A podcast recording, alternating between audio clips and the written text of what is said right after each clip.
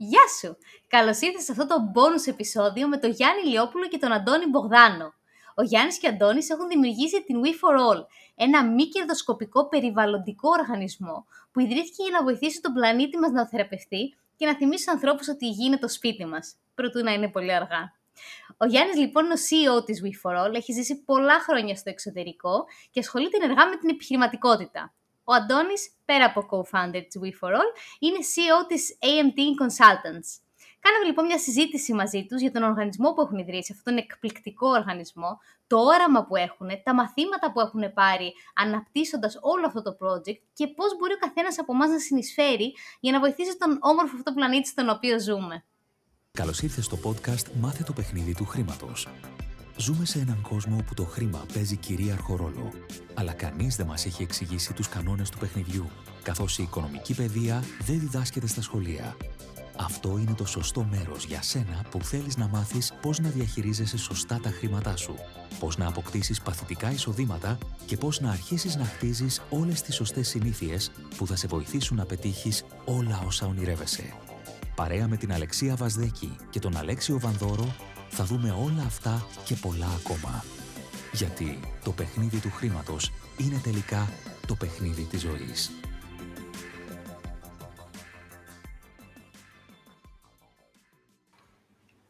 Γεια σας, καλώς ήρθατε. Καλώς σας βρήκαμε. Είναι πολύ μεγάλη μας χαρά που σας έχουμε εδώ και κάνουμε ένα έτσι λίγο πιο διαφορετικό επεισόδιο μαζί σας. Πριν ξεκινήσουμε, θέλετε έτσι λίγο να μας συστηθείτε, να μας πείτε δύο λόγια για εσάς. Έχουμε δύο άντρες στην παρέα μας σήμερα και να μας πείτε τι έχετε δημιουργήσει, γιατί έχετε δημιουργήσει κάτι πολύ όμορφο. Ωραία, λοιπόν είμαι ο Αντώνης ε, και είναι ο Γιάννης και έχουμε φτιάξει τη We for All.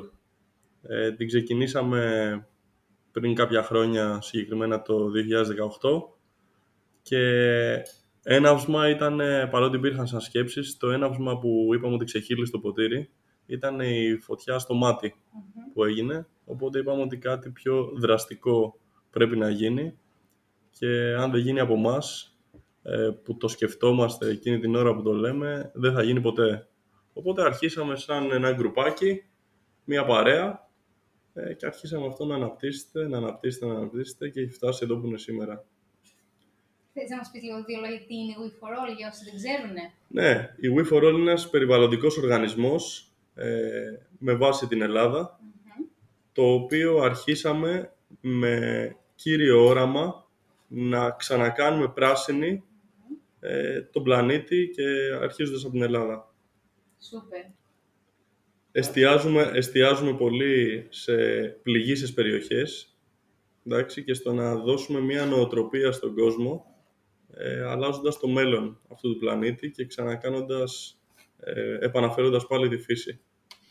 Και αυτό το κάνετε μέσα από αναβασός, σωστά; Κατά κύριο λόγο, όχι Θα σας πούμε και, και άλλα που ετοιμάζουμε. Σούπερ. Γιάννη; Εγώ είμαι ο Γιάννης Ηλιόπουλος. Ε, ευχαριστούμε πολύ που μας καλέσετε σήμερα. Χαρά μας. Ε, ναι, όντως μαζί με τον Αντώνη που είμαστε εξαδέρφια, ήμασταν και συνέτεροι σε διάφορες επιχειρηματικές δραστηριότητες πριν τη We for All. Και γενικότερα ό,τι κάναμε στη ζωή μας, θέλαμε κάπως να έχει ένα κοινωνικό αντίκτυπο. Μας ενδιέφερε πολύ το περιβάλλον, χωρίς να είμαστε ιδιαίτερα σχετικοί, και μας στενοχωρούσε κάθε χρόνο η καταστροφή που βλέπουμε να συμβαίνει στον πλανήτη μας και στη χώρα μας. Όταν λοιπόν συνέβη αυτό, είπαμε ότι δεν είναι ότι δεν θα το κάνει κανένας, αλλά αφού το βλέπουμε, ξέρεις, αν δεν το κάνουμε εμείς, δεν μπορούμε να απαιτούμε από κανέναν άλλο να το κάνει. Οπότε το σκεφτήκαμε σαν μια οργανωμένη κίνηση και όχι σαν απλά μια εθελοντική δράση η οποία δεν θα έχει συνέχεια και το οργανώσαμε σαν ένα μη κερδοσκοπικό οργανισμό ο οποίος θα είχε σαν στόχο να βοηθήσει τη γη να θεραπευτεί και να θυμίσει στους ανθρώπους ότι αυτός ο πλανήτης είναι το σπίτι μας. Ε, αυτό και ξεκινήσαμε να κάνουμε. Φτιάξαμε ένα βραχιόλι στην αρχή, με κάθε βραχιόλι φύτευες ένα δέντρο. Είχα αγοράσει, αν ήταν τέλεια. Σοβαρά. Ναι. τέλεια. τέλεια. Και υπάρχει ακόμα. Και υπάρχει ακόμα, εννοείται, μαζί με άλλα προϊόντα πλέον. Αλλά έχει εμπλουτιστεί.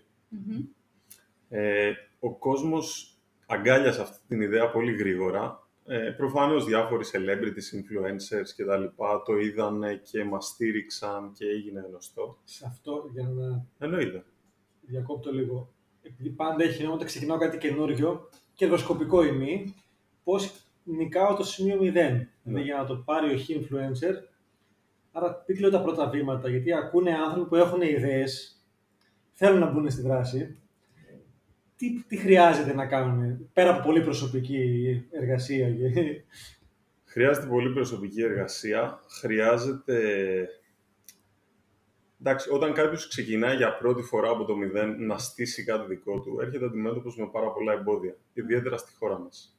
Για μας, ευτυχώς, δεν ήταν η πρώτη φορά που στείναμε κάτι καινούριο. Ε, έχουμε στήσει πολλά project στην πορεία της ζωής μας. Οπότε ξέραμε ποια είναι ας πούμε, τα milestones, που θα μπορεί να κολλήσει κτλ. Ε, σίγουρα το χρηματοδοτήσαμε εμείς στην αρχή. Οκ, σημαντικό. Δεν μπορείς να ξεκινήσεις κάτι σοβαρό με το απόλυτο μηδέν. Γιατί χρειάζεται το site, χρειάζεται να φτιάξεις τα προϊόντα. Την χρειάζεται εικόνα σου γενικότερα. Την εικόνα, ένα γραφείο, κάτι. Ξέρεις, τις πρώτες δράσεις ποιος θα τις χρηματοδοτήσει, θες να φυτέψεις δέντρα. Όλα αυτά λοιπόν τα κάναμε εμείς και σιγά σιγά άρχισε ο κόσμος να στηρίζει και αυτός αυτό που έβλεπε. Για μας ήταν σημαντικό να κάνουμε δράσεις με συνέχεια, δηλαδή όχι μία δράση το χρόνο, δύο δράσεις το χρόνο, για να πούμε ότι κάναμε κάτι καλό. Μας ενδιαφέρει το ουσιαστικό αποτέλεσμα. Μέχρι σήμερα έχουμε φυτέψει περίπου 50.000 δέντρα, κυρίως στην Ελλάδα. Wow. Και έχουμε εκπαιδεύσει, θα σας πούμε και γι' αυτό αργότερα, γύρω στις 4.000 παιδιά. Τέλειο. Ακόμα πιο σημαντικό. Και, και αν θυμάμαι σε μια κουβέντα που κάναμε, δεν φυτεύεται και όλο τον χρόνο. Έχει μια περίοδο συγκεκριμένη που μπορείτε να. ή όχι. επειδή είναι το ζεστό κλίμα Μμμ. το οποίο ζούμε, ένα δέντρο για να δέσει στο περιβάλλον και για να μπορεί να μεγαλώσει, το ιδανικό είναι να φάει αρκετό βρόχινο νερό. Μμμ. Εντάξει. Ή αν μη τι άλλο να προλάβει κάποια ποτίσματα ώστε να δέσει με το περιβάλλον πριν έρθουν οι γερές ζέστες. Η περίοδος η οποία ενδείκνυται για να φυτεύεις είναι από τέλη Σεπτέμβρη, αρχές Οκτώβρη μέχρι ε, τέλος Απριλίου. Οκ. Τώρα, αν έχουμε όμως κάποιες περιοχές οι οποίες έχουμε τη δυνατότητα να έχουμε ε, αυτόματο πότισμα, να τοποθετηθεί από κάποιον δήμο, εντάξει, το οποίο μας κάνει σίγουρο ότι θα έχει παροχή νερού, μπορούμε πάλι να βάλουμε κάποια φυτά, τα οποία θα αντέξουν και στη ζέστη, εντάξει, και τα οποία μπορούν να πάρουν το χρόνο τους εκεί πέρα για να μεγαλώσουν. Όλο το κομμάτι το επιλογή φυτών, τι ταιριάζει καλύτερα και αυτά, έχετε κάποιους ανθρώπους που Στην συνεργάζονται. ομάδα, στην ομάδα μας έχουμε επιστημονικό προσωπικό. Οκ. Ε, είναι μαζί μας ο κύριος Νιάρχος που είναι ο πρώην πρόεδρος του Δημοκρίτου. Όπως έχουμε και συγκεκριμένους γεωλόγους ε, και γεωπόνους Μμμ. οι οποίοι τέλος πάντων εποπτεύουν επιστημονικά τη δραστηριότητα. Από ένα σημείο και μετά τα πράγματα γίνονται απλά και αφού γίνονται ξανά και ξανά δεν χρειάζεται ιδιαίτερη ας πούμε πυρηνική φυσική. Τα δέντρα επιλέγονται ε, βάσει του περιβάλλοντος που θα φυτευτούν και να μην έχουν πολλές ανάγκες έτσι, σε νερό και να μην είναι εύφλεκτα. Δηλαδή μέχρι σήμερα δεν έχουμε φυτέψει ας πούμε πεύκα σε κάποια περιοχή. Οκ. Σωστό. Και πάλι από κουβέντα, Αντώνη, θυμάμαι ότι δεν τα φυτεύετε και φεύγετε, τα παρακολουθείτε και σε ετήσια βάση; Ναι, όχι μόνο σε ετήσια, από τη στιγμή που τα φυτεύουμε, ε, τα ποτίζουμε και τα φροντίζουμε για δύο χρόνια, Σημαντικό. εντάξει, προκειμένου να μπορέσουν να έχουν τον χρόνο να δέσουν και να έχουν τη φροντίδα που χρειάζονται όταν είναι μικρά. Οκ. Πολύ σημαντικό. Για πείτε μας λίγο και δύο λόγια για την εκπαίδευση που κάνετε. Είπατε ότι εκπαιδεύετε παιδιά, που αυτό είναι το πιο σημαντικό γιατί είναι η επόμενη γενιά, οπότε... Πού να δεις τι έρχεται. Για Αυτό πες. ε, πολύ σωστά. Ενώ ξεκινήσαμε φυτεύοντας δέντρα και κάνοντας κάποιους καθαρισμούς, είδαμε ότι είναι πολύ σημαντικό να επενδύσουμε λίγο στο μέλλον. Δηλαδή να φροντίσουμε ώστε οι επόμενες γενιές να είναι πιο έτοιμες από ό,τι ήταν η δικιά μας γενιά στο πώς να φροντίζουν το πλανήτη μας. Ευαισθησία. Σωστό. Ακριβώς. Θεωρούμε ότι η καλύτερη ηλικία είναι όταν είναι μικρά τα παιδιά, γύρω στο δημοτικό, που ακόμα δεν έχουν παγιώσει ιδέες και mindset Οπότε δημιουργήσαμε ένα νέο, πώς να το πω, μία νέα εκστρατεία που το ονομάσαμε επιχείρηση πράσινο μέλλον, Green Future στα αγγλικά. Τέλεια. Ε, μας αρέσει να δίνουμε ονόματα στις εκστρατείες μας, όπως ήταν η Πράσινη Αττική και είναι. Ε, όπου σαν σκοπό έχει να εκπαιδεύσουμε τα παιδάκια σε όλα τα δημοτικά σχολεία της χώρας, αν μιλάμε για την Ελλάδα, στο να έχουν μια μεγαλύτερη περιβαλλοντική συνείδηση. Μμμ. Δηλαδή κάνουμε μαζί ένα απλό σεμιναριάκι, μια απλή ημερίδα, της μιας ώρας περίπου, όπου μετά καταλήγουμε να φυτεύουμε μαζί τους δέντρα στο σχολείο τους ή να καθαρίζουμε τον κήπο τους ε, και να μπαίνουν κατευθείαν, δηλαδή βιωματικά, στην οτροπία του πώς φροντίζουμε το περιβάλλον. Αυτό γίνεται σε συνεργασία με το κάστρο του σχολείου, δηλαδή το πώς, πώς πάει το έργο. Αυτό γίνεται σε συνεργασία προφανώς με τον διευθυντή του εκάστοτε σχολείου, με τους δήμους και ευελπιστούμε πολύ σύντομα και Υπουργείο. με το Υπουργείο και την Περιφέρεια. Σας το εύχομαι να μπει και σαν μάθημα, ας πούμε, κάπως έτσι. Θα το δούμε ακριβώς πώς γίνεται. Δεν θέλουμε να είναι αυτό που κάνουμε εμείς, δεν θέλουμε να είναι σαν μια κλασική Σίγουρα. ακαδημαϊκή μελέτη. Θέλουμε Mm. να είναι κάτι φαν, όπως είναι οτιδήποτε κάνουμε και να είναι με ένα διαφορετικό τρόπο. Μμμ. Πιο πολύ δραστηριότητα. Ναι, Ναι, Πιο πολύ δραστηριότητα. στην πράξη να καταλάβουμε. στην πράξη ακριβώς. Και ε, τους μιλάτε και για τα σκουπίδια, για ανακύκλωση, Ακριβώς, για, ό- για όλο ακριβώς, το ακριβώς. κομμάτι που έχει σχέση με το περιβάλλον, σωστά; Τι συμβαίνει στο πλανήτη αυτή τη στιγμή, Μμμ. να αντιληφθούν ότι το σπίτι τους ναι μεν είναι οι τείχοι στους οποίους ζουν, αλλά υπάρχει ένα μεγαλύτερο σπίτι όλων μας, το οποίο μας επηρεάζει και πώς μπορούν να το φροντίζουν, τι προβλήματα έχει αυτή τη στιγμή; Χωρίς προφανώς τα παιδάκια να τρομάζουν, ας πούμε, είναι τα πράγματα επικοινωνούνται σε ένα σωστό επίπεδο. Μμμ, πολύ σημαντικό. Και άρα κάνετε και καθαρισμούς ε, παραλίας σαν δράσεις ή όχι τόσο; Όπως το είπες, κάνουμε κάποιες φορές, αλλά όχι τόσο. Τα πεδία δραστηριότητάς μας κυρίως είναι οι δεντροφυτεύσεις, οι αναδασώσεις και η εκπαίδευση. Οκ. Ερώτηση. Ποια είναι η διαφορά ε, δεντροφύτευση και αναδάσωση; Δεν είναι το ίδιο πράγμα. Η δεντροφύτευση μπορεί να γίνει σε ένα σημείο που δεν υπήρχε πριν δάσος, δηλαδή Α, οκ. στο Να το δημιουργήσετε δηλαδή. Δήμο Παλλήνης, ας πούμε, δηλαδή στο Μμμ. Παγκράτι, μπράβο ακριβώς, φυτεύεις δέντρα, όπως λέει και η λέξη. Η αναδάσωση είναι ότι ξανακάνεις δάσος εκεί που ήταν δάσος. Ήδη δασώδη περιοχή που είτε κάηκε, καταστράφηκε, κόπηκε κτλ. Την αναδασώνεις. Μμμ. Αυτή είναι η Οκ. διαφορά. Και τώρα είμαστε σε περίοδο καλοκαιριού, έχει και αέρα, πολλές πυρκαγιές και τα σχετικά. Ναι. Ε, ενημερώνετε τον κόσμο ή συμβάλλετε με κάποιο τρόπο σε αυτό ή αν γίνει πυρκαγιά, ο ρόλος ουσιαστικά είναι μετά στην αναδάσωση; Εμείς μέχρι σήμερα τουλάχιστον δεν έχουμε κάποιο ρόλο τύπου πυροσβεστικής ή να έχουμε κάποιες τέτοιες υποδομές, ας πούμε, μηχανήματα και τέτοια. Οπότε προφανώς στηρίζουμε το έργο των αρχών αυτή την περίοδο. Εννοείς και σε επίπεδο ενημέρωσης, δηλαδή. Ναι, αυτό της- εννοώ. Σε επίπεδο Ενημέρωσης. ενημέρωσης προφανώς ε, ενημερώνουμε τον κόσμο που μας ακούει στα social media μας, στα newsletter μας κλπ. Τι να προσέχει, τι να κάνει σε περιπτώσεις έκτακτης ανάγκης, γιατί θεωρούμε ότι είναι πολύ σημαντικό όλοι μας να γνωρίζουμε. Εννοείται. Θες να μας πεις και ένα-δύο πράγματα που ίσως να βοηθήσει και τους ακροατές μας που μπορεί να μην γνωρίζουν για το ότι αυτή έχει σχέση τώρα με το καλοκαίρι και την πυρκαγιά; Ναι. Τα προφανή, με το που δούμε καπνό εκεί που δεν αναμένεται να δούμε καπνό, καλούμε κατευθείαν την πυροσβεστική ή την άμεσο δράση.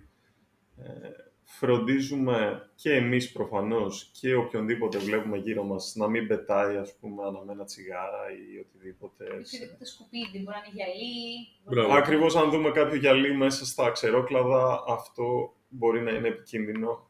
Ιδανικά με προσοχή βέβαια το παίρνουμε το γυαλί και το πετάμε κάπου. Ή κουτάκια αναψυκτικού που επίσης μπορούν να κάνουν ε, Α, ναι. αντανάκλαση. Ναι. Αυτό δεν το ήξερα. Κουτάκια αναψυκτικού γυάλινο. Όχι. Ναι. ναι. Ναι, ναι, α, κατάλαβα. Οκ. Νομίζω αυ- αυτά τα βασικά. Και προσπαθούμε όλοι, εν πάση περιπτώσει, έχουμε το νου μας κι εμείς. Δηλαδή, μπορεί δίπλα στο σπίτι μας, δίπλα στο βουνό, να μην έχει μάτια η υπηρεσία, να έχουμε μάτια εμείς. Πρέπει να είμαστε σε επαγρύπνηση. Σωστό. Πολύ σωστό. Και για να κάνετε όλες... Πόσα άτομα είναι, είναι- είστε στην ομάδα σας; Αυτή τη στιγμή στο γραφείο μας είναι περίπου 10 άτομα. Wow. Αλλά προφανώς υπάρχουν οι εξωτερικοί συνεργάτες, τα συνεργεία που μας βοηθούν στις διανοίξεις των λάκων κλπ. κλπ. Πέρα από τους εθελοντές υπάρχουν και επαγγελματίες. Και Ναι. οι, οι εθελοντές δεν είναι τα 10 άτομα, τα 10 άτομα Ναι. είναι... Ναι, ναι. Η ομάδα. Ναι, οι εθελοντές είναι κάποιες χιλιάδες αυτή τη στιγμή. Wow. Ναι. Και ένας, ε, δύο ερωτήσεις. Ένα, ε, νούμερο ένα, αν κάποιος θέλει να γίνει εθελοντής, πώς μπορεί να γίνει, που μπορεί να σας βρει, με ποιον επικοινωνεί, γιατί μπορεί να ενδιαφέρονται άνθρωποι που μας ακούνε. Νούμερο δύο, ένας εθελοντής τι, τι κάνει. Ωραία. Ε, εμάς από την αρχή μας άρεσε η We for All να θεωρείται σαν μια μεγάλη οικογένεια στην οποία είμαστε όλοι που θέλουμε. Δηλαδή, ποτέ δεν ζητήσαμε από τον κόσμο να κάνει κάτι συγκεκριμένο για να είναι μαζί μας σε κάποια δράση κτλ. Απλά έρχεται με τα παιδιά του, με τα σκυλιά του κτλ. και συμμετέχει. Ε, οπότε μπορεί κάποιος να μας ακολουθήσει στα social media, στο We for All κάτω παύλα official Μμμ. και να μπει στο website να γραφτεί στο newsletter. Τέλεια. Αυτομάτως αυτά τον ενημερώνουν για το πότε είναι οι επόμενες δράσεις μας Μμμ. και πώς μπορεί να συμμετέχει, πώς μπορεί να μας στηρίξει κλπ. Σούπερ. Πιστεύω ότι από Σεπτέμβρη θα έχουμε κάτι καινούριο να σας δείξουμε. Μμμ. Το κρατάμε έκπληξη αυτή τη στιγμή. Ωραία. Ανυπομονούμε. Θα έχουμε, σίγουρα. Και, και πάτε για εξωτερικό, έτσι.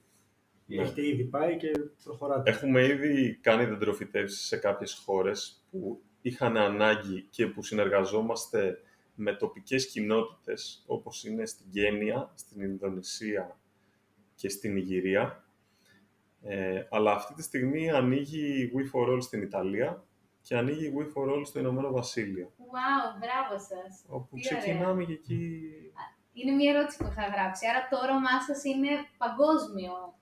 Δεν Το- είναι μόνο για την ναι. Ελλάδα. Δηλαδή, γιατί το είπατε κάπου στην αρχή, απλά έχετε ξεκινήσει από την Ελλάδα και Ναι. στόχος σας είναι σταδιακά αυτό να γίνει μεγαλύτερο. Ε. Ακριβώς, ακριβώς. Δηλαδή, ναι, η Ελλάδα είναι το σπίτι μας αυτή τη στιγμή, αλλά ξέρουμε ότι αν δεν φροντίσουμε όλο τον πλανήτη, η Ελλάδα από μόνη της δεν, Δεν μπορεί να αλλάξει όλο το παιχνίδι. δεν μπορεί να Ναι. αλλάξει το παιχνίδι έτσι. Οπότε, πολύ άμεσα, εντάξει, μας καθυστέρησε η όλη πανδημία και ο κορονοϊός, μας έβαλε ένα φρένο. Παρ' όλα αυτά συνεχίσαμε, συνεργαστήκαμε με περίπου 25 δήμους στην Αττική. Ποια είναι η εμπειρία; Ε, Με τους Δήμους. Ναι. θες να πεις; Καλή είναι η εμπειρία. Εντάξει, δε- δεν είχαμε την αναμενόμενη γραφειοκρατία που θα Οκ. μας κρατούσε πίσω. Γιατί πρακτικά και ο τρόπος που το έχουμε δομήσει και που κάνουμε την επαφή είναι ότι είμαστε αυτόνομοι. Δηλαδή δώσε μας ένα χώρο, εντάξει, δώσε μας περιοχές που ο Δήμος χρειάζεται και μπορούμε να ε, δεντροφυτεύσουμε και εκεί πέρα πηγαίνουμε εμείς με δικούς μας πόρους, ε, δικά μας άτομα, δικούς μας εθελοντές. Άρα Και- εσείς ουσιαστικά έχετε ή από τις συνδρομές από μια εταιρεία που θέλει να κάνει ένα πρόγραμμα Μμμ. και επιλέγετε πού θα το κάνετε. Ο Δήμος απλά παρα... σας δίνει το OK γιατί είναι μέσα στα όρια του Δήμου, προφανώς. Και σε συνεργασία πάντα με την υπηρεσία Πρασίνου. Πρασίνου. Εντάξει. Πιθανό, πιθανότητα κάνα συνεργείο να βοηθήσει αν. Ναι, ναι, ναι. Ναι. Πιθα, πιθανά, ναι, ανάλογα το Δήμο. Οκ. Εντάξει, είμαστε σε πλήρη συνεννόηση, γιατί και εκείνοι θέλουν να κάνουν ε, το καλύτερο για το Δήμο τους, ο εκάστοτε Δήμος.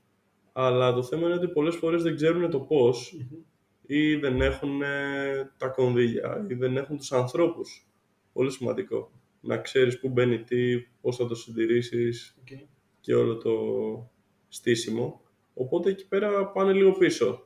Τώρα όταν εμείς κάνουμε μια επαφή και τους λέμε εμείς θέλουμε να συνδράμουμε, δώσε μας πού και έλα μαζί για να σου κάνουμε μια πρόταση, να έρθουν οι άνθρωποι μας να, σου- να τα δουν μαζί με τους ανθρώπους σου, τι και πού και το στείλουμε. Οκ. Οπότε γενικά έχουμε καλή αντιμετώπιση. Γενικά μας αγκαλιάζουν σε αυτό γιατί και ο Δήμος μένει να δει μία, δύο, τρεις δράσεις. Καταρχάς του δίνεις ένα καλό όνομα εντάξει, για τους δημότες, ότι κάνουν έργο. Μμμ. Γιατί το βλέπουμε. Εμείς οι εθελοντές μας έρχονται από Δήμο σε Δήμο και το βλέπουν που είναι η δράση, οπότε μετά επειδή το κάνουμε ψιλο happening, Μμμ. εντάξει, γουστάρουν και έρχονται και σε επόμενη δράση. Οκ. Οπότε αυτό είναι μια κουλτούρα που δημιουργείται εκεί πέρα. Πώς βλέπετε την κουλτούρα του εθελοντισμού στην Ελλάδα; Οι Έλληνες είναι ανοιχτοί στο να κάνουν εθελοντισμό, το θέλουν, το ψάχνουν. Πώς το έχετε δει εσείς μέχρι τώρα; Γενικά είναι. Μμμ. Το ψάχνουν, ψάχνουν λίγο να βρουν τις ευκαιρίες. Ε, δεν πιστεύω ότι έχουν αρκετή ενημέρωση Μμμ. και, και αυτό γιατί είναι λίγο σκόρπια τα πράγματα. Έχει Υπάρχουν, διάφορα από εδώ και από εκεί. ναι, ας υπάρχουν κάποια sites τα οποία ενημερώνουν λίγο πιο συγκεντρωμένα για τις δράσεις, αλλά μετά είναι και στον κάθε εθελοντή Μμμ. στο χέρι του το τι σελίδες θα ακολουθήσει, που θα εγγραφεί, σε τι newsletter, σε τι ενημέρωση, προκειμένου εκεί που τον ενδιαφέρει να παίρνει την αντίστοιχη ενημέρωση. Τώρα εμείς βλέπουμε πολύ καλή αντιμετώπιση γενικά. Μμμ. Είναι δίπλα μας και ανάλογα την περιοχή πολλά άτομα. Γενικότερα, γενικότερα η περιβαλλοντική συνείδηση στη χώρα μας δεν είναι πολύ μπροστά. Μμμ. Είμαστε, θέλω να πω, θα έλεγα πολύ πίσω σχετικά σε σχέση με άλλες ευρωπαϊκές χώρες ή με την Αμερική. Ευτυχώς ο κόσμος σιγά σιγά αρχίζει και ευαισθητοποιείται. Μμμ. Αλλά θέλει πολύ δουλειά Θα το ακόμα. βλέπεις στο πιο απλό. Εγώ πηγαίνω επειδή μένουμε νότια, με τις μικρές για μπάνιο στη Βουλιαγμένη. Είναι ένα κολπάκι κάτω από τη λίμνη, Ναι. πριν το Λάβρο, που είναι χειμερινοί κολυμβητές. Μμ. Δεν είναι οργανωμένο. Κατεβαίνεις καλά και έχεις σκιά από το βράχο. Είναι καθαρά τα νερά γιατί έχει το ρέμα φυσικά από κάτω. Καθημερινές είναι ψιλοήσυχα, σου που έχει κόσμο. Το οποίο πάνε άνθρωποι που πάνε επί τούτου, ξέρουν ότι δεν είναι κάτι οργανωμένο και πάνε και μόνιμα εκεί. Έχει έναν κυριούλη κάθε μέρα που μαζεύει τις γόπες και τα λοιπά και έχει δυο σακούλες μεγάλες κάθε μέρα που είναι 100 άτομα. Κάθε μέρα. Δύο σακούλες γοπές. Γόπες και χαζομαρούλες που Ναι. είναι πολύ συγκεκριμένο το μέρος και θεωρητικά πάνε άνθρωποι που ξέρουν ότι Το εκεί. φροντίζουν. Ναι, παρόλα αυτά Ακριβώς, ακριβώς. είναι Δηλαδή, εντυπωσιακό. είναι εντυπωσιακό. Αυτή είναι η συνείδηση που λείπει. Ναι. Και είναι, είναι κρίμα δηλαδή. Είναι... Θα σου πω ένα, ένα άλλο περιστατικό. Ε, πέρυσι, δεν θυμάμαι, ή πρόπερσι το καλοκαίρι, είχαμε πάει κάποια στιγμή να κάνουμε ένα καθαρισμό στο Πευκοδάσου του Σχοινιά. Μμμ. Ε, νομίζω ο πρώτος ήταν από εμάς, δεν ήταν από κάποια εταιρεία. δεν θυμάμαι. Το είχαμε κάνει. Εντάξει. Κάνουμε ένα καθαρισμό. Ε, πολύ σκουπίδι. Μιλάμε για πολύ σκουπίδι, πολλές σακούλες. Ε, εντάξει, το Πευκοδάσου είναι πολύ μεγάλο. Εντάξει, έχει αρκετό περιθώριο. Οπότε λέμε μετά από ξέρω πόσο, δύο εβδομάδες, τρεις εβδομάδες, που μας ήρθε και μια ζήτηση εντάξει, από μια εταιρεία να κάνουμε μαζί τους ένα καθαρισμό, λέμε έχει κι άλλο εκεί πέρα. Οπότε ξαναπάμε. Παιδιά, πάμε. Το μέρος που είχαμε καθαρίσει ήταν σαν να μην καθαρίστηκε ποτέ. Και σας μιλάω και για μεγάλα απορρίμματα. Δηλαδή, μπορεί να βρούμε από λάστιχα αυτοκινήτου. Εντάξει, είχαμε βρει πλυντήριο. Είχαμε βρει. Δηλαδή, γιατί να πας στο πλυντήριο στο πευκοδάσος στο Σχοινιά; Δηλαδή- Και στην παραλία το προχθές είχε δύο πάνες από μωρό. Και καλά, και εκεί πέρα πάνες. Εντάξει, Αρκετές. το έχω κι εγώ. Τι πει το παίρνεις, το βάζεις μέσα και το πετάζει. Ναι, ναι, Οκ, ναι. είναι. Θέλει Εντάξει, δρόμο. Ναι. Το θέμα είναι όμως ότι εμείς και εμείς και ο κόσμος που θέλει να βοηθήσει δεν μπορεί να αποκαρδιώνεται από αυτό. Μμμ. Έτσι. Φυσικά. Δεν μπορούμε να λέμε έτσι είναι οι Έλληνες, ας πούμε, γιατί δεν είναι έτσι όλοι οι Έλληνες. Και πρέπει να συνεχίσουμε να επιμείνουμε μέχρι να αλλάξει η Και είναι νοοτροπία. αυτό που είπατε ότι αν δεν το κάνουμε εμείς, πες και αυτό που κάνει εσύ με τα τρία πλαστικά, τι έκανες που μας είχες πρίξει. Όχι τίποτα, εγώ ανέβαζα, μας είχα πηρίξει, ωραία. Ωραία, Ε, μας έδειξε, ναι. ναι, όχι, εγώ ανέβαζα ότι αν κάθε μέρα να μαζεύεις ένα σκουπίδι που θα βρίσκεις στον δρόμο Πολύ σου μπροστά. σωστό. Αυτό, Πολύ ένα, σωστό. όχι παραπάνω. Και καθώς περπατάς, σίγουρα θα βρεις. Καλά, εδώ στη γειτονιά, ειδικά από τότε μετά τον COVID, βρίσκεις συνέχεια και μάσκες και γάντια. Οι μάσκες έχουν γίνει πρώτο hit. ναι. Το οποίο ε, όμως πέραν της πλάκας που σε, σε κοροϊδεύω γιατί μου αρέσει, κάνοντας το κάθε μέρα και δείχνοντα το εσύ, και εμένα, ας πούμε, κάποιες φορές, μμ. Με έβαζε στην πρίζα να το κάνω. Αν το Ναι, είχα ναι, ξεχάσει. ισχύει. Ναι. Και, και μου στείλε και- Ενώ υπάρχουν πολύ απλά πράγματα που μπορεί να κάνει ο καθένας. από Α, εμάς. ακριβώς πριν την πανδημία, όχι ακριβώς πριν, κάποιους μήνες πριν, ε, είχαμε φτιάξει μια καμπάνια στη We4All που λεγόταν Pick a Trash Challenge. Μμ. Και κάναμε ακριβώς αυτό. Εκεί που ήσουν στην παραλία ή στο βουνό, μάζευες ένα σκουπίδι, το έ- έβαζες βίντεο, το έκανες στο hashtag και υπήρχε πάρα πολύ ανταπόκριση. Τέλειο. Γιατί είναι αυτό που λες. Αν ο κάθε ένας από εμάς πάρει ένα σκουπίδι, φυτέψει ένα δεντράκι, Μμ. θα έχουμε 10 εκατομμύρια δέντρα σε Ισχύει. μια μέρα. Ισχύει. Απλά Συμφωνώ πάρα πολύ τη άποψη όμως ότι όλα ξεκινάνε από την εκπαίδευση. Γιατί όσο και να Έτσι. μαζέψεις, άμα ο άλλος δεν το ξέρει και τα ξαναπετάει και γυρνάς πίσω Μπράβο. και βρίσκεις αυτό που καθάρισες ξανά έτσι, δεν έχει Ποιο κανένα το νόημα. νόημα. Ακριβώς αυτό. Επιμονή. Και Να, σας, θέλει- α, sorry, να ρωτήσω κάτι την άποψή σα. ναι. Μπορεί να ξέρω. Τώρα, Εδώ στη γειτονιά έχει πάρα πολλά παιδιά ηλικία πολύ 15 με 17, Ναι. που ειδικά την περίοδο COVID μαζευόντουσαν 4-4, 5-5, Ναι. έπαιρναν κάτι από το περίπτερο και όταν τελείωνε το πετάγανε στο δρόμο. Και πολλές φορές περνούσα και το έβλεπα. Και προσπαθούσα να σκεφτώ τι να τους πω. Χωρίς να τους πω μάζεψε το σκουπίδι σου, αλλά για να τους περάσω ένα νόημα το ότι δεν είναι σωστό γενικότερα να το κάνεις αυτό. Και να περάσει, ξέρετε, τώρα στην εφηβεία και τα σχετικά. Και δεν μπορούσα να βρω έτσι την κατάλληλη ατάκα. Δεν ξέρω αν έχετε κάτι να προτείνετε εσείς τι θα λέγατε. Εγώ μπορώ να σου πω κάτι που έχω κάνει. Για πες. Εντάξει, δεν το είχα πολύ σκεφτεί, απλά ε, το είδα ότι λειτουργήσε καλά. Για Σε πες. μια αντίστοιχη παρέα, Ναι. ε, ένα παιδί κρατούσε, ε, πρέπει να ήταν πόσο είπες, 15. 15, 16, Ε, κάπου εκεί εκεί, ήταν. ναι. Ένα παιδί κρατούσε ένα ε, σακουλάκι από κρουασάν. Ναι. Μόλις είχε φάει το κρουασάν του. Και απλά το πετάει κάτω. Αυτό που είχα κάνει ήταν, νομίζω, στην Αγία Παρασκευή ήταν, πάνω στην Αγίου Ιωάννου. Κάθονταν εκεί πέρα. Αυτό που είχα κάνει, επειδή έτυχε να περνάω, όχι τίποτα άλλο, στο ούτε μέτρο, απλά πήγα και μάζεψα το μάζεψες. σκουπίδι του, ναι. τον κοίταξα και δεν είπα τίποτα. Και το βάλα στο κάτω που ήταν, μιλάμε στα δύο μέτρα, δεν ήταν... Μμμ. Απλά η απόσταση των δύο μέτρων φαι- του φαινόταν πολύ λογικά. Και το έβαλε εκεί. Ο οποίος κοίταξε, δεν, δεν έκανε, έσκυψε το κεφάλι, κατάλαβες, δεν ήταν κάποιο νόημα. Τώρα η πράξη Μμμ. θεωρώ ότι ήταν κάτι που σου αφήνει ένα... Χωρίς να πεις κάτι Ναι. ουσιαστικά. Γιατί εκείνη την ώρα δεν- ούτε τον προσβάλλεις ότι τη λες. Ναι. Απλά νιώθει ντροπή ο άλλος. Ναι. Μπράβο. Είναι Απλά συνέστηση κάνεις, να κάνεις γίνει. το point σου. Δηλαδή ότι αυτό που μπορούσε πολύ εύκολα να κάνει ο ίδιος Μμμ. με το δικό του σκουπίδι, Μμμ. εντάξει, το κάνεις εσύ για αυτόν και απλά το κοίταξες. Ένα άλλο που είναι προκλητικό βέβαια είναι να το πάρεις και να πει νομίζω σου έπεσε αυτό. Ο- το έκανα. Αυτό έκανα την ώρα φορά. Του λέω, «Ω, σου πέσε κάτι. Και κάνει, Α, ναι. Και το μαζεύει. Ναι. Και μετά γυρνάω και το έχει ξαναπετάξει. δηλαδή, σκέψου την οτροπία, Εκεί το είναι το μαζεύω πρόβλημα, να και το γίνει. ξαναπετάω κάτω. Ναι. Αλλά αυτό ξεκινάει ακόμα πιο πίσω. Έχουν δίκιο τα παιδιά. Ακριβώς. Ας πούμε, εγώ αυτό που κάνω τώρα με τις μικρές, γιατί έξω από το σπίτι, κυρίως από τα φυλάδια που αφήνουν Ναι. στις πόρτες. Ναι, γιατί- Ειδικά αν φυσάει και λίγο καλή ώρα, είναι παντού μέσα στα δέντρα, γεμίζουν. Αυτό που κάνουν, με βλέπουν, τα μαζεύω, τα πετάω και μία φορά την εβδομάδα τους εξηγώ και τι κάνουμε. Ότι αυτό το σπίτι μας δεν πετάμε κάτω, αν δούμε το σηκώνουμε. Τώρα υπάρχει και λίγος φόβος, είναι η αλήθεια και με τον COVID κτλ. Πώς θα το πιάσω, ποιος το έχει πιάσει πριν. Τι όλη μέρα πάρουμε γαντάκια να πάμε να τα μαζέψουμε. Αυτό που τους εντυπωθεί, δεν θα το κάνω στα 15, ελπίζω. Ναι. Αν ξεκινήσεις από εκεί. Α, Αλεξία, σε αυτό που είπες, Ναι. πιστεύω ότι δυστυχώς έχει περαστεί από παλιότερα χρόνια η κουλτούρα του είμαι μάγκας, ξέρεις, α, το πέταξα, είμαι μάγκας, κάνω ό,τι Συμφωνώ. θέλω. Ε, αυτό ακριβώς είναι το στοιχείο που πάμε να χτυπήσουμε κι εμείς τώρα με τις εκπαιδεύσεις Μμμ. σε πολύ νωρίτερο επίπεδο των παιδιών, ώστε να χτίσει μια κοινή νοοτροπία. Μμμ. Όχι αυτός ο οποίος θέλει να κάνει καλό, να ξεχωρίζει ως σαν τη μίγα μες στο γάλα. Μμμ. Πρέπει να θέλουν, Όλοι μαζί. ναι, προφανώς δεν γλιτώνεις από μια κοινωνία, οποιαδήποτε και αν είναι η κοινωνία, το να έχεις και κάποιους οι οποίοι θέλουν να πάνε κόντρα Μμμ. σε αυτό. Εντάξει. Αλλά πάλι, αν η νοοτροπία έχουμε καταφέρει να γίνει μαζική εντάξει, και στην πλειοψηφία, είναι αυτοί που συνήθως υπερτερούν.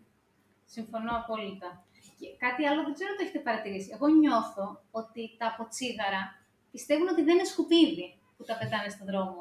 Πιστεύουν ότι θα αλλοιωθεί πολύ γρήγορα. Δεν Το το οποίο- πιστεύω. Πιστεύω ότι ξέρουν ότι είναι σκουπίδι, απλά δεν τους νοιάζει. Αυτό πιστεύεις, Ε, ε; επειδή είναι μικρό θεωρητικά. Γιατί το, το πόσα τσιγάρα φεύγουν έξω από το αυτοκίνητο, ας πούμε, ή Ναι. όταν είσαι στον δρόμο κάποιοι που το... Δηλαδή είναι το στάνταρ το πετάνε. Δεν έχω δει ποτέ άνθρωπο να το σβήσει στην άκρη και να το πετάξει, ας πούμε, ή να του χύσει νερό και να το πετάξει. Δεν ξέρω Ναι. αν το έχετε παρατηρήσει σε αυτό. Ε, Εμείς το κάνουμε. ναι. ναι, τέλεια. Λοιπόν, ε, αλλάζω λίγο κεφάλι, μια άλλη ερώτηση. Ουσιαστικά έχετε χτίσει ένα μη ε, κερδοσκοπικό οργανισμό, αλλά είναι ένα business, ένα project, εν πάση περιπτώσει, όπως όλα τα άλλα. Μμμ. Με ποια είναι το λέω, ότι πολλοί άνθρωποι που μας ακούνε θέλουν να ξεκινήσουν και να χτίσουν ένα project. Μμμ. Ό,τι είναι αυτό, κερδοσκοπικό ή μη. Πολύ ωραία. Ε, έχετε να μοιραστείτε ίσως τα μεγαλύτερα μαθήματα που έχετε πάρει από κάποιες δυσκολίες ή οτιδήποτε τέτοιο που θα τους βοηθήσει στο δικό τους ξεκίνημα, στο δικό τους project που μπορεί να τρέχουν; Εγώ θα είμαι λίγο σκληρός. Go for it. γιατί θέλω πάντα να είμαι αληθινός και με Τέλεια. μένα και με τους άλλους. Ε, δεν χρειάζεται να πας να κάνεις κάτι που ήδη κάποιος το κάνει και έχεις το, όλο το χώρο να συμμετέχεις, να βοηθήσεις και να συμβάλλεις. Αν π.χ. υπήρχε μία We for All, πριν ανοίξουμε εμείς τη We for All, και την κοίταγα και έλεγα, μα αυτοί κάνουν αυτό που θα ήθελα και εγώ να κάνω. Εγώ θα πήγαινα σε εκείνη τη We for All και θα τους έλεγα, παιδιά, πώς μπορώ να βοηθήσω, τι χρειάζεστε, τι θέση μπορώ να έχω; κλπ. Ε, εμείς το έχουμε όμως αυτό στην Ελλάδα, Μμμ. ότι ο καθένας θέλει να ανοίξει το δικό του, ας πούμε, Μαγαζί. μαγαζί, ακριβώς. Εγώ δεν το θεωρώ αυτό πολύ έξυπνο και δεν πιστεύω ότι ο καθένας είναι φτιαγμένος για να κάνει το ίδιο πράγμα, έτσι, για να στείλει μια επιχείρηση, για να είναι ένα μαγαζί. Είναι πολύ σημαντικό να αναγνωρίζει κάποιος τον εαυτό του, τι είναι αυτός στο οποίο είναι καλός να κάνει, που μπορεί να βοηθήσει άλλους και να το κάνει. Αν όντως κάποιος έχει μια ιδέα την οποία θεωρεί ότι θέλει να τη βγάλει στην κοινωνία, σαφώς και να τη βγάλει, ε, αλλά να ξέρει ότι τα πράγματα δεν θα του είναι όλα ρόδινα, όλα εύκολα, θα χρειαστεί να δουλέψει πολύ, θα χρειαστεί να βρει πώς θα πληρώσει, θα χρειαστεί να βρει πώς θα επιβιώνει ε, και όλο αυτό το πακέτο. Για μένα όταν κάνεις ένα project πρέπει να έχεις κάποιες οργανωτικές γνώσεις και κάποιες γνώσεις της αγοράς στη χώρα στην οποία ζεις. Μμμ. Αν Αλεξία, θες. εγώ θέλω να προσθέσω κάτι πιο πρακτικο από αυτό που είπε ο Γιάννης. Ε, πιστεύω ότι μεγάλο βάρος θα πρέπει να δώσει κάποιος στο κομμάτι της εικόνας. Τώρα, Branding εννοείς; ναι, αλλά θέλω να διαχωρίσω ένα πράγμα. Μμμ. Επειδή πλέον η δημιουργία κάποιου site, κάποιου logo, κάποιου, κάποιας γενικότερα φαινομενικής εικόνας έχει γίνει όλο και πιο εύκολη Μμμ. και όλο και πιο προσιτή και όλο και πιο κάτω μόνος σου. Είναι πολύ σημαντικό και τελικά σε ένα βάθος χρόνου το οποίο δεν αργεί να έρθει. Αυτό είναι που κάνει τη διαφορά. Ε, η διαφορά του να έχεις φτιάξει μια εικόνα η οποία στηρίζεται σε αερολογίες ή σε πράξεις. Δηλαδή εμείς όταν το αρχίζαμε, αυτό που κρίναμε ότι ήταν καλύτερο δεν ήταν να πούμε κάνουμε τεράστια πράγματα και είμαστε μεγάλοι και, και, και είμαστε να πούμε ποιος είναι ο σκοπός μας. Κάναμε πριν βγει καν στον αέρα κάποιες δράσεις δικές μας όσο μπορούσαμε, γιατί τότε ήμασταν μια παρεούλα, κατάλαβες. Δηλαδή ήμασταν εγώ και ο Γιάννη, μας πλαισιώσαν κάποιοι φίλοι και άλλοι λίγο από εδώ, λίγο από εκεί, ξέρεις ό,τι μπορούσαμε. Το βγάζαμε αυτό προς τα έξω και λέγαμε, έλα, Κατάλαβες ποιος ήταν ο στόχος, πού θέλουμε να φτάσουμε κτλ. Οπότε αυτό άρχισε να χτίζεται έχοντας κάποια σωστά θεμέλια, ξέρεις, δηλαδή κάποιες πράξεις. Όχι κάτι το οποίο θα μπορούσε να είναι αέρας. Μμμ. Οπότε αυτό γενικότερα θα το έδινα σαν συμβουλή. Μην αρχίζεις προωθώντας τον εαυτό σου ως ο Θεός, το οποίο δεν αντικατοπτρίζει την πραγματικότητα. Ο κόσμος εκτιμάει πολύ περισσότερο το να του λες την αλήθεια Μμμ. από όσο πιστεύεις ότι το εκτιμάει. Αυτό. Πολύ ωραίο αυτό που λες. Και μ- μου δημιουργήθηκε και εξής απορία. Μμ. Σας έτυχε καθόλου στο ξεκίνημα όταν είχατε την ιδέα Μμ. να τη μοιράζεστε και να σας λένε π.χ. αυτό δεν γίνεται ή δεν θα δουλέψει Ε, στην εννοείται. Ελλάδα. Εννοείται. Εννοείται. Full. Και όχι μόνο, όχι μόνο δεν γίνεται. Ή εσείς κάτι κάνετε, εσείς τέτοιο. Η απάντηση μας ήταν πάντα ίδια. Έλα μαζί μας στη δράση. Και δεν σας Δεν σε έχω δει. Ναι. Κατάλαβες, Δηλαδή, εγώ το ξέρω, δεν τα φυτεύεις σωστά. Ναι. Ποιος, δεν σε έχω δει στις δράσεις όμως, έλα. Εντάξει, έρχονταν. Ήτανε κάποιοι που ήρθανε. Μμμ. Αυτοί που ήρθαν είναι οι πιο πιστοί τώρα εθελοντές, να ξέρεις. Τέλεια. Ναι, Και δεν για- σας μείωσε ποτέ αυτό το κίνητρο ή τον ενθουσιασμό ή κάτι. Το, Εσείς το ήσασταν- ανάποδο είναι κανονικό. Το Σε- Σε πορώνει αυτό. Αυτά τα έχουμε ακούσει πολλές φορές στη ζωή μας και αν ήταν να τα ακούμε και να τα πιστεύουμε, δεν θα είχαμε κάνει τίποτα μέχρι σήμερα. Μμμ. Ε, αυτή είναι η φόβη που έχει ο κάθε άνθρωπος, οι τους οποίοι, προβάλλει. οι οποίοι έχουν περιορίσει τον ίδιο να κάνει κάποια πράγματα στη ζωή του και τους προβάλλει σε όλους τους υπόλοιπους προφανώς, που είναι μία μάστιγα της κοινωνίας μας, Μμμ. αλλά επειδή το έχουμε αντιληφθεί, δεν το ακούμε. Αυτό είναι πάρα πολύ νομίζω, σημαντικό μάθημα. Γιατί υπάρχει αυτό που έχω παρατηρήσει και έχω ακούσει, υπάρχει πάρα πολλοί κόσμοι που έχει πολύ ωραίες ιδέες, τις μοιράζεται με κάποιου, λένε Α, δεν γίνεται για αυτό το λόγο, για εκείνο το λόγο, για τον άλλο λόγο. Και λένε δεν γίνεται και τα αφήνουν στην άκρη. Εκεί το πρόβλημα που έχει αυτός ο κόσμος είναι ότι θέλει να πάρει επιβεβαίωση για τις ιδέες του από τους άλλους. Μμμ. Και δεν θα την πάρει, γιατί αυτή η κοινωνία έχει φτιαχτεί με τέτοιο τρόπο για να σε εμποδίζει από το να ξεχωρίζεις. Μμμ. Από το σχολείο μας που πηγαίναμε, όποιος ήταν διαφορετικός, έτρωγε το bullying του με τον α ή β τρόπο.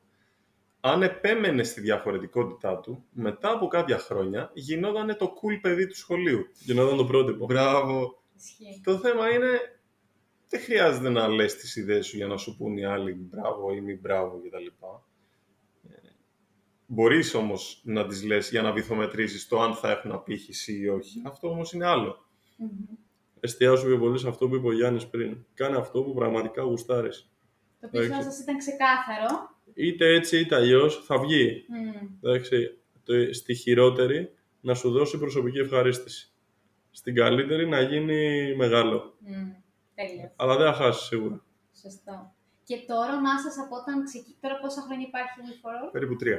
Ε, Από όταν Τώρα ξεκι- κλείνει τρία δηλαδή. ναι. Σούπερ. Από όταν ξεκινήσατε μέχρι σήμερα, έχει αλλάξει το όραμά σας ή παραμένει το ίδιο ή έχει μεγαλώσει; Το όραμά μας, επειδή από την αρχή αγκάλιαζε όλο τον πλανήτη, Όλο τον κόσμο. έχει μείνει το ίδιο, αλλά έχουμε δει ότι έχουμε κάνει κάποια μεγάλα βήματα προς την υλοποίηση αυτού του προγράμματος. Μμμ. Ακόμα όμως περιοριζόμαστε σε αυτόν τον πλανήτη. Ακόμα, τέλειο. Σούπερ, υπέροχο. Άλλη ερώτηση που έχεις, Άλεξ; Όχι, νομίζω ότι τα είπαμε περιεκτικά και Ισχύει. Σας ευχαριστούμε πάρα πολύ για το χρόνο σας και όλα όσα μοιραστήκατε. Αν μπορείτε να μας ξαναπείτε άλλη μια φορά που έχω μια μπορούν... τελευταία. Ναι. Κάποιες μεγάλες εταιρείες στα πλαίσια της κοινωνικής ευθύνης θέλουν και κάνουν και μαζί σας project. Ναι. Πιο μικρές επιχειρήσεις Μμμ. μπορούν, έχει νόημα; Όλες μπορούν. ναι, υπάρχει κάποιο minimum ποσό που χρειάζεται να πούνε ότι θέλω να κάνω σε ένα project για να ασχοληθούν, γιατί μας ακούνε αρκετοί μικρομεσαίοι Ναι. επιχειρηματίες, δεν είναι ξέρω εγώ μεγάλοι. Εγώ δεν θα, δεν θα μείωνα σε καμία περίπτωση την επιθυμία κάποιου ανθρώπου, ιδιώτη ή επιχειρηματία, να βοηθήσει. Θέλει να μπει στο site μας και να δωρήσει πέντε δέντρα. Ένα δέντρο. Είμαστε ευγνώμονες, το θέλουμε και θα φυτέψουμε πέντε δέντρα με την ε, δωρεά του. Ε, οπότε είτε αυτή η εταιρεία είναι η L'Oreal, η οποία έρχεται και θέλει να φυτέψει 6.000 δέντρα, είτε είναι το μανάβικο της γειτονιάς που μπορεί και θέλει να φυτέψει Στο 20, πάρκο της 20 γειτονιάς, δέντρα. Μμμ. Είμαστε εξίσου ευγνώμονες και στους δύο, γιατί ο καθένας κάνει αυτό που μπορεί πραγματικά και αυτό χρειαζόμαστε. Γενικότερα, Άλεξ, είναι κάτι το οποίο το προσαρμόζουμε στα μέτρα του καθενός. Δηλαδή υπάρχουν και μικροί επιχειρηματίες ε, οι οποίοι θέλουν να βοηθήσουν πολύ. Μμμ. Εντάξει, Βρίσκουμε τη, τη μαγική φόρμουλα που είναι τόσο όσο. Κατάλαβες, Σωστό. Ούτε πιέζουμε καταστάσεις, ούτε ένα δέντρο, ρε παιδί μου. Ένα δέντρο. Όπως είπε και η Αλεξία πριν με το σκουπίδι, ένα δέντρο την ημέρα Μμμ. να μπορούσε να δωρίζει όλος ο κόσμος σε λίγες μέρες Ναι. θα είχαμε ένα καινούριο πλανήτη. Κατάλαβες. Αλλά το θέμα δεν είναι. Το θέμα είναι να σου βγαίνει φυσικά και να θέλεις.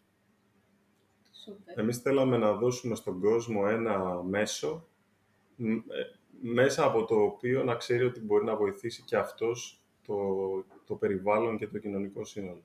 Αυτό θέλαμε να παρέχουμε. Και αυτό κάνετε. ακριβώς. Τέλειο.